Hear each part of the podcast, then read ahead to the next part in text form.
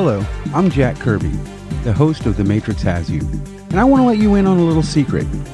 Well, it's more of a truth. In fact, it's the only real, constant truth in the universe, and that is that The Matrix has us all.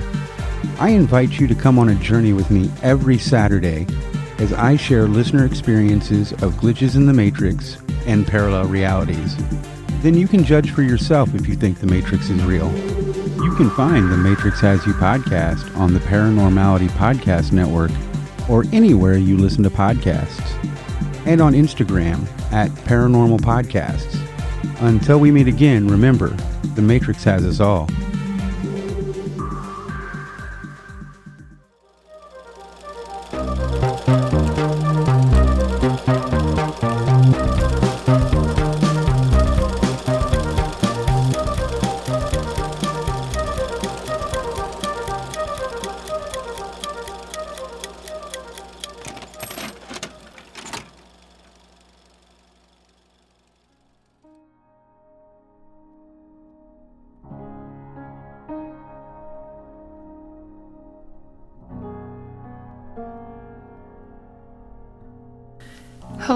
Everyone, and welcome back to Strange Origins, your favorite spooky history podcast.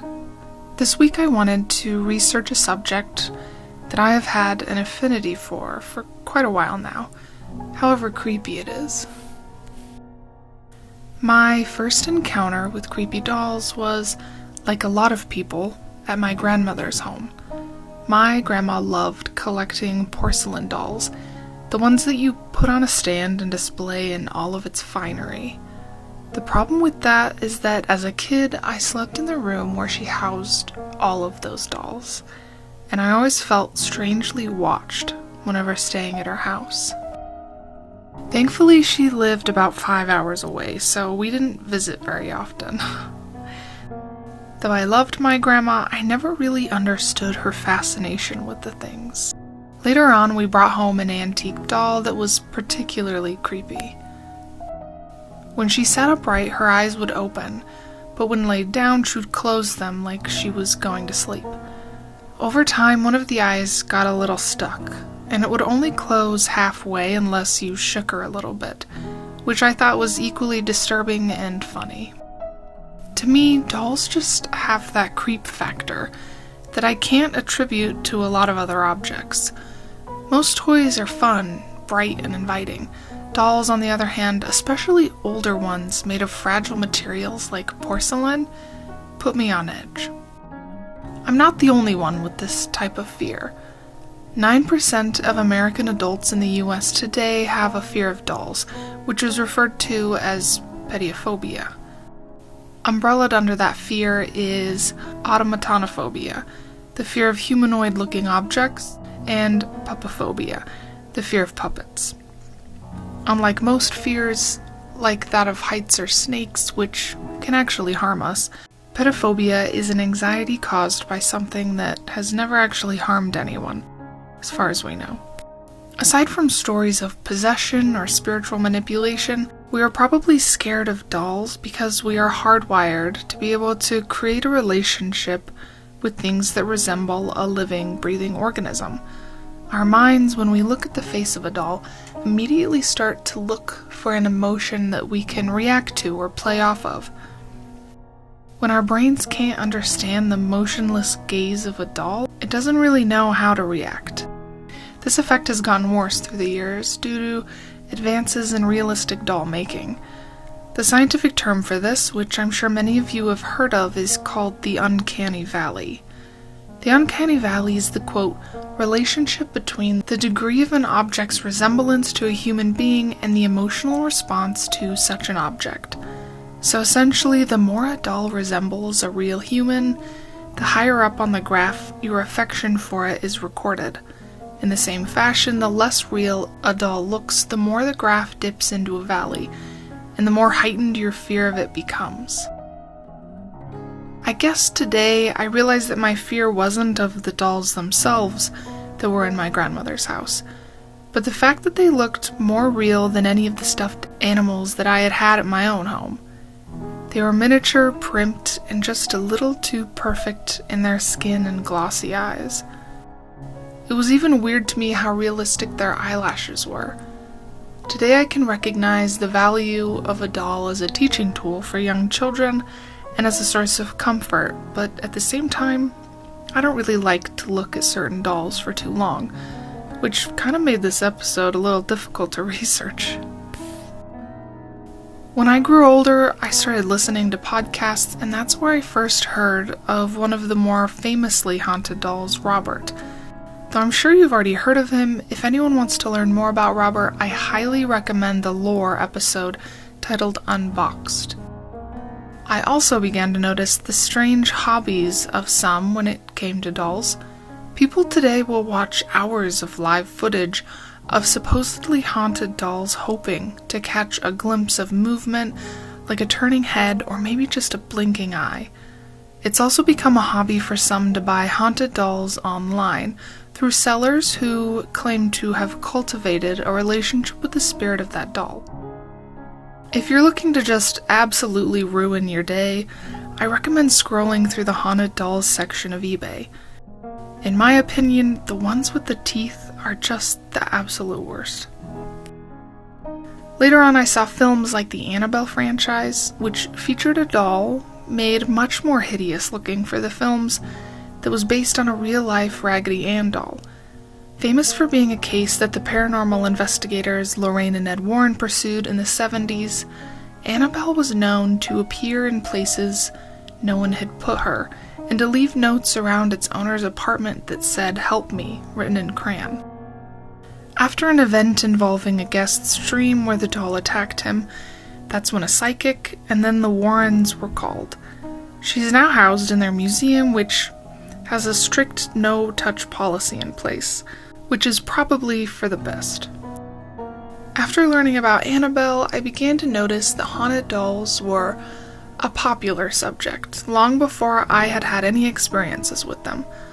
Characters like Chucky, the clown doll from Poltergeist, or Slappy the dummy from Goosebumps brought that fear to fever pitch in modern Hollywood.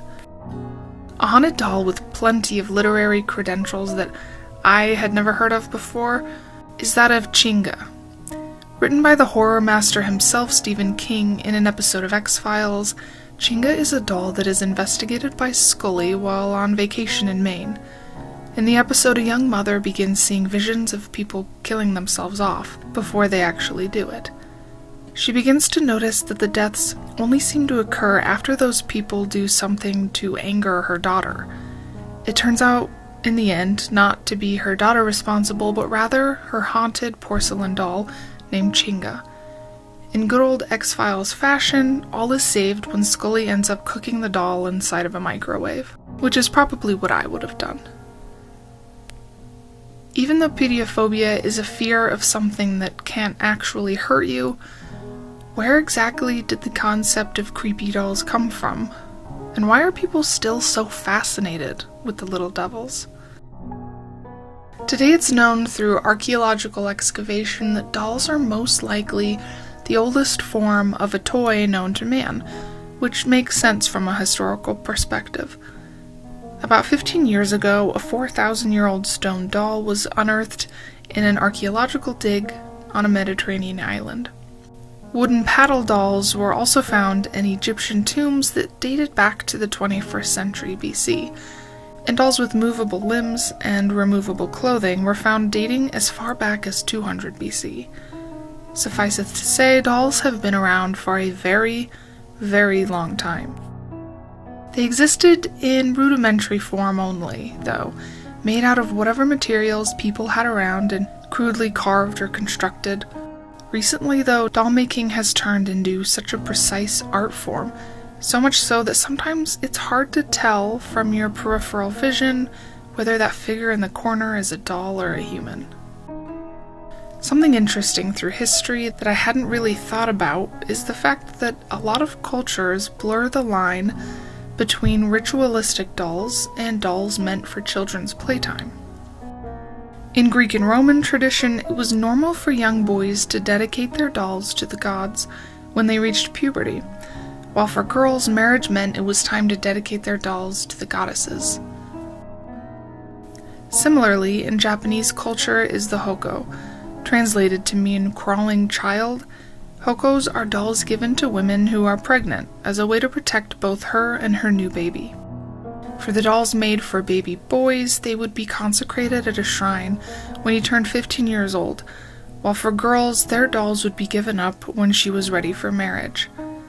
In the 1400s in Japan, these type of dolls would also serve a dual function as guardians for their children by warding off evil when placed in their rooms. Dolls weren't just trinkets, they served a purpose in helping a child ritualistically transition from childhood to adulthood. In Native American, European, and African cultures, effigies are still performed that use the symbolism of human form to make a statement. Usually, those points are political in nature. An example of this is when a group of people will create a figure in the likeness of a not so popular politician and publicly attack it in the hopes of showing their distaste for that person. The first known instance of this occurred in 1328 when Holy Roman Emperor Louis IV created and burned a puppet that was made to resemble Pope John XXII who he was then attempting to unseat from power. Since then, politically charged effigies have been a pretty popular way for the public to show their disregard for a leader. Beyond politics, though, effigies have also been used to show a hatred of people, like witches or Judas from the Bible. In Latin America, it's a custom that a puppet, referred to as Old Year, be burned on December 31st, thereby purifying yourself and your luck for the next year. It's a transition period that allows for new beginnings. A poppet is a more magic version of an effigy. Much like a voodoo doll, a poppet is a doll made to look like a certain person. Sometimes they are used to harm, but mostly they are created to help heal. They are usually made out of materials that come from nature, like carved root, potatoes, fruit, clay, or branches, and they are usually found stuffed in chimneys. A different version of a poppet is that of the voodoo doll, which has grown in recognition through inaccurate representations in modern culture. Contrary to popular belief that they are dolls intended to harm those that they are made in the likeness of, voodoo dolls are actually just simple effigies created to help a person heal. On occasion, they are used to help open up lines of communication between the living and the recently deceased, by way of hanging them up in trees. Voodoo dolls found tacked upside down on a tree are there to help whoever put them there stop caring for someone who is considered unhealthy for them. These aren't the only examples of ways dolls are used, though. Often they are a way for people to memorialize someone they loved, a great example of this is the story of Okiku. Brought home by a young girl's older brother during a trip in 1918, Okiku was a doll that was named after her owner, a young girl who spent every day with it until her death a year later. After building a shrine to remember their daughter and placing her doll in it, they began to notice that the doll's hair began to grow without any explanation. While its hair was, according to the legend, chin length when it was bought, which was custom for dolls from that culture, the doll's hair has now grown down to its knees. When the family moved in 1938, they left the doll in the hands of monks at Mannenji Temple, where she now still resides. Similar to Okiku is the story of the Pulau Ubin Barbie. Located on an island in Singapore is a Barbie that is visited by hundreds of tourists every year. Placed in a shrine created a century ago, the Barbie is a newer fixture in a structure that was dedicated to an 18 year old German girl. She is known for having slipped and fallen into a granite quarry, attempting to escape British authorities who were at the time kicking certain people off the island, including her family. The coffee plantation workers who found her felt so sympathetic that they created a shrine for her, entombing her and giving her a burial that she deserved, including an expensive Chinese vase. which was stolen not long after it was dedicated to her. In 2007, a girl matching the description of the German girl appeared in the dreams of a young man who had grown up on the island but had since moved to Australia. She requested that he buy a specific Barbie doll from a specific store and take it with him to the shrine. After experiencing this dream three times in a row, he finally agreed. Finding the exact doll from his dreams, he took it with him on a trip home and placed it in the shrine under a protective case, where it still resides. After this, people began to donate things to the German girl in the hopes that she would bring them good luck.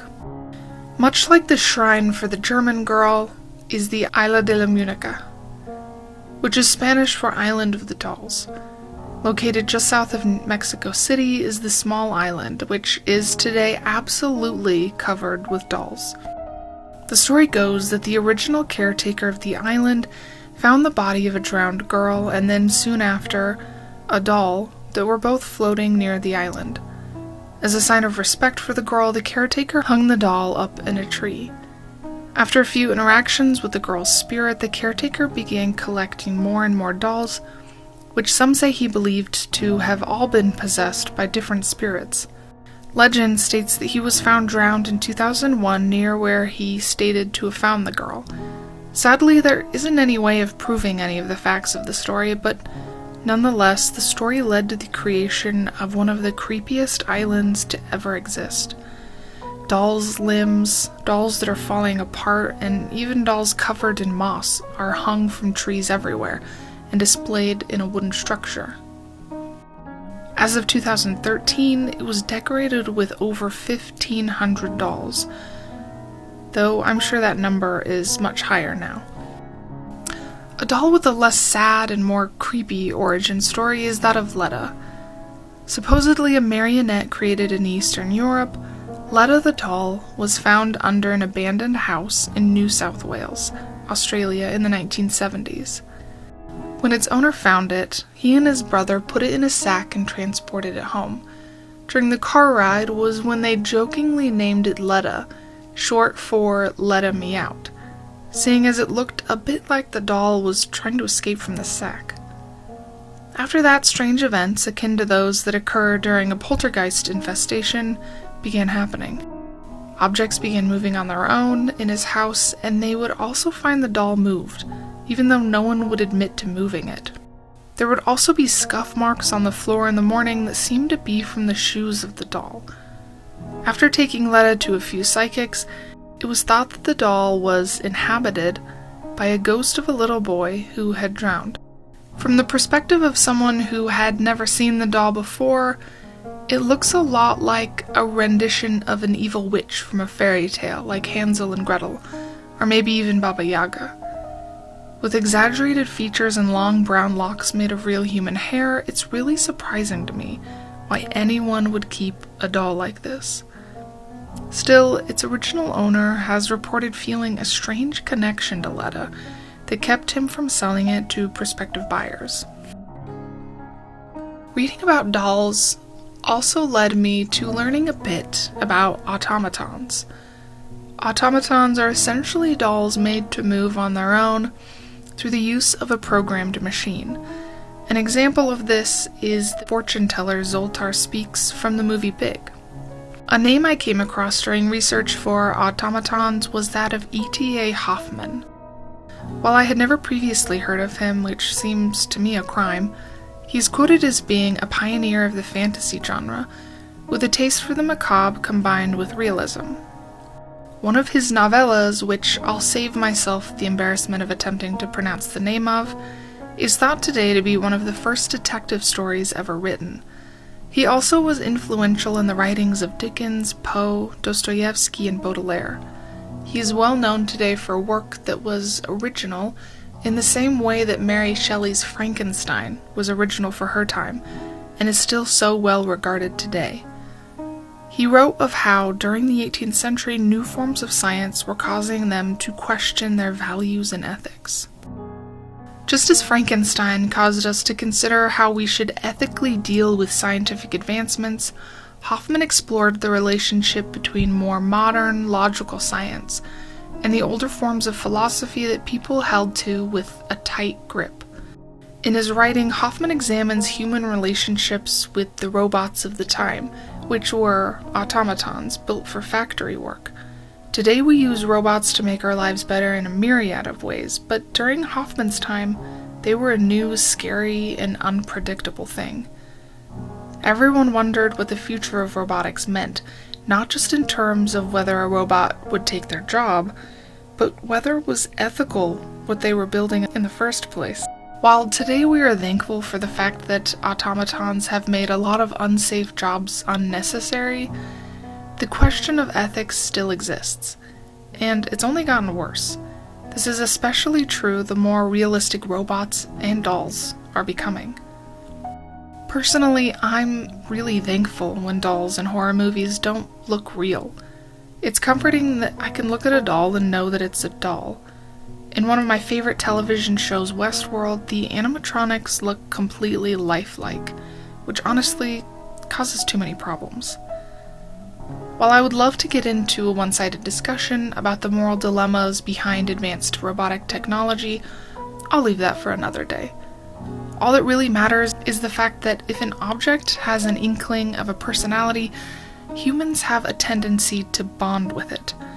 From automatic vacuum cleaners to AI robots, we are known for giving them names, ascribing personality traits, and talking to them as if they can fully understand us in the complex way that a human would. Something interesting that I had never considered before doing this research was the idea that maybe it's not always evil spirits that give dolls power over humans, but maybe it's humans themselves.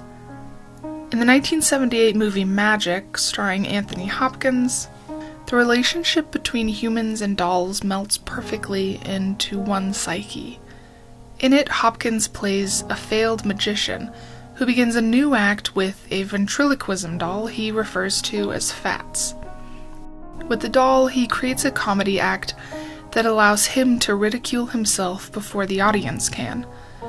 After finding a little success, he becomes worried that he won't pass a mental exam he needs to take in order to host his own television show. So he runs off to his hometown and finds a relationship with an old flame who happens to be married to his friend. Through the rest of the film, however, the doll begins to speak on behalf of Hopkins' character, becoming more and more controlling and malevolent. After a few murders, which seem to be required in a movie where there is an evil doll, it becomes confusing whether or not it's a film about a possessed ventriloquism doll, or if it's a film about a mentally disturbed ventriloquist who uses the doll as an excuse for his increasingly violent and off putting behavior. It's fascinating to think that dolls aren't just a way for us to teach or create with, or even just to use as a form of symbolism. Fats the doll was a crutch, an excuse for a man's mental illness to hype itself up and to feed the fire of his craze. It makes me wonder how many of the dolls we've blamed bad behavior on were actually possessed by an entity and how many were possessed by the emotions of a living, breathing human. Inner turmoil needs a release, and objects that resemble us, it seems, are the perfect scapegoat. Thank you so much for joining me for this episode. Be sure to stay safe out there, as there's a lot of creepy dolls in this world. Oh, and don't forget to keep it strange.